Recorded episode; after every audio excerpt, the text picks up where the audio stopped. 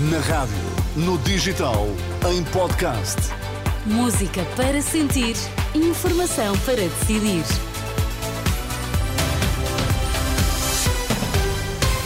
Informação para decidir aqui na Renascença. Começamos por conhecer os destaques a esta hora. Miguel, boa tarde. Olá, boa tarde. O Supremo Tribunal de Justiça decide julgar os 17 arguídos da Operação Lex, entre eles o juiz Rui Rangel e o ex-presidente do Benfica, Luís Filipe Vieira.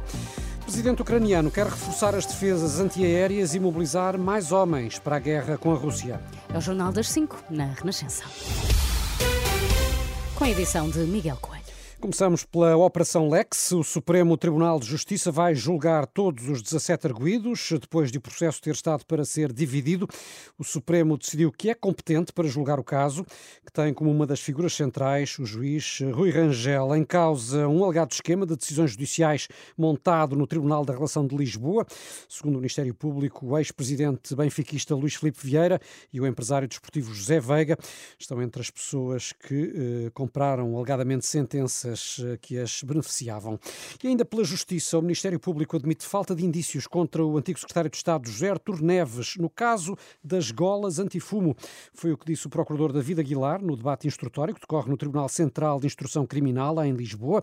De recordar que este processo levou à demissão do então secretário de Estado da Proteção Civil, um caso que ocorreu em 2019, quando o governo quis equipar as aldeias para travar os incêndios no âmbito do programa Aldeias Seguras, Pessoas Seguras.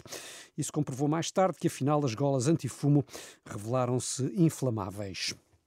A marcar o dia político, as declarações também de Pedro Passos Coelho, o ex-primeiro-ministro, reapareceu, Miguel, e com críticas a António Costa. Foi à chegada ao campus de justiça em Lisboa, onde foi ouvido como testemunha no julgamento do caso EDP, que envolve o antigo ministro socialista da Economia, Manuel Pinho.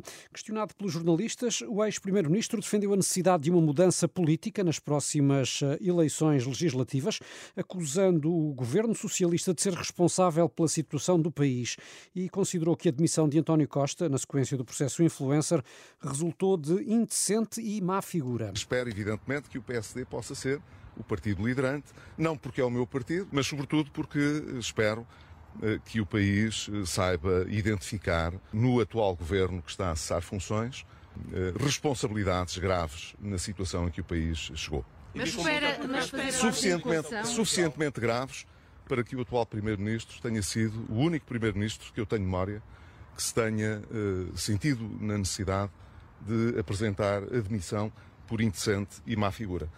Quanto ao futuro político do país, Passos Coelho não afastou um possível entendimento entre o PSD e o Chega. Disse que tudo depende do desfecho eleitoral e da estratégia dos partidos. Isso vai depender, evidentemente, daquilo que são uh, as estratégias que os partidos venham a definir uh, e das condições que os portugueses ofereçam aos partidos que terão a responsabilidade de governar. Eh, e eu espero que ambos tenham eh, uma aguda consciência da importância dos tempos que aí vêm eh, e que, portanto, seja possível fazer um governo, como eu disse, que tenha autoridade moral, que tenha força, e a força só pode ser dada pelas pessoas, pelos eleitores, não pode ser por, outra, por mais ninguém, para que se faça aquilo que é necessário fazer. Recorde-se que a atual direção do eh, PSD, liderada por Luís Montenegro, já garantiu que não fará acordos de governo com o Chega.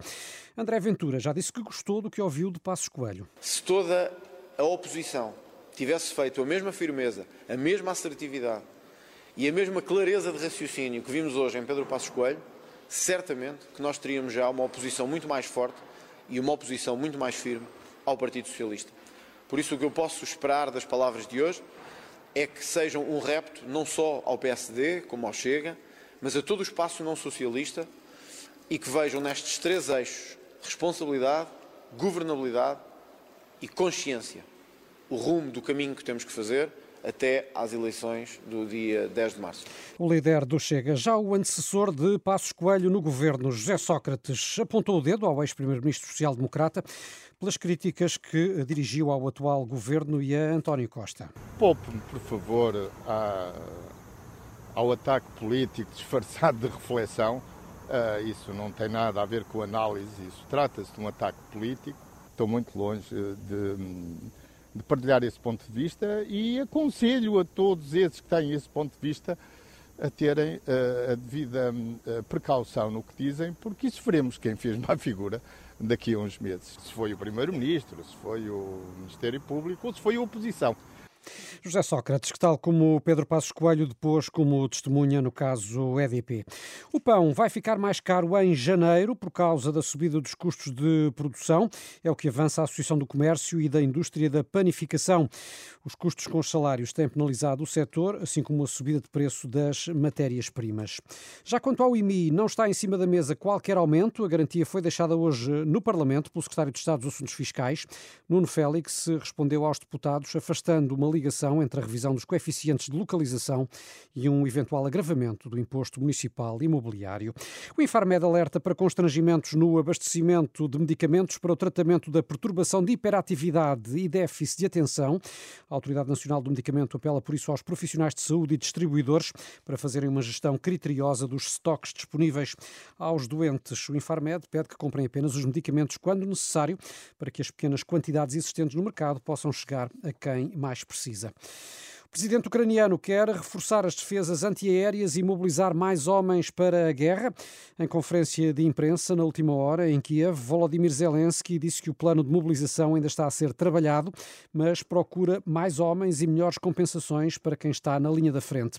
Zelensky admitiu que a guerra está numa fase crítica, mas eh, manifestou-se uh, confiante no apoio dos Estados Unidos e da União Europeia.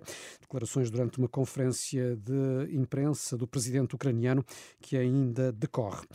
Em Israel, o presidente daquele país afirmou que uh, Israel está pronto para uma nova pausa humanitária nos ataques à faixa de Gaza, numa altura em que se intensifica a pressão dos países eh, ocidentais. Isaac Herzog admitiu a possibilidade de uma trégua mediada por países estrangeiros, com vista a, a recuperar os cerca de 135 reféns que permanecem ainda sequestrados pelo uh, grupo radical islâmico Hamas. De recordar que em Israel é, contudo, o governo de Benjamin Netanyahu que tem a última palavra quanto às decisões eh, de uh, uma eventual pausa humanitária. Ainda notícia, Felipe e Daniel, de que o recente jogo entre Braga e Benfica foi o que até agora teve mais eh, tempo útil no Campeonato uhum. Português desta temporada. Os dados foram atualizados hoje pela Liga. A partida da Pedreira teve uma percentagem de 66,2% de tempo útil de jogo. Já o clássico de ontem entre Sporting e Porto não chegou sequer ao top 20, não foi hum. além dos 51,5%. Pois com tanto gol anulado, já, já. Ai, não estás nesse microfone, amor? Estás neste? Não tá, agora estou, não é? Pois. o de ontem foi rasgadinho, como se costuma dizer em bom é, é? futebolês. Foi, foi. Houve, houve para tudo e para todos. Verdade, são 5 e 8 boa tarde.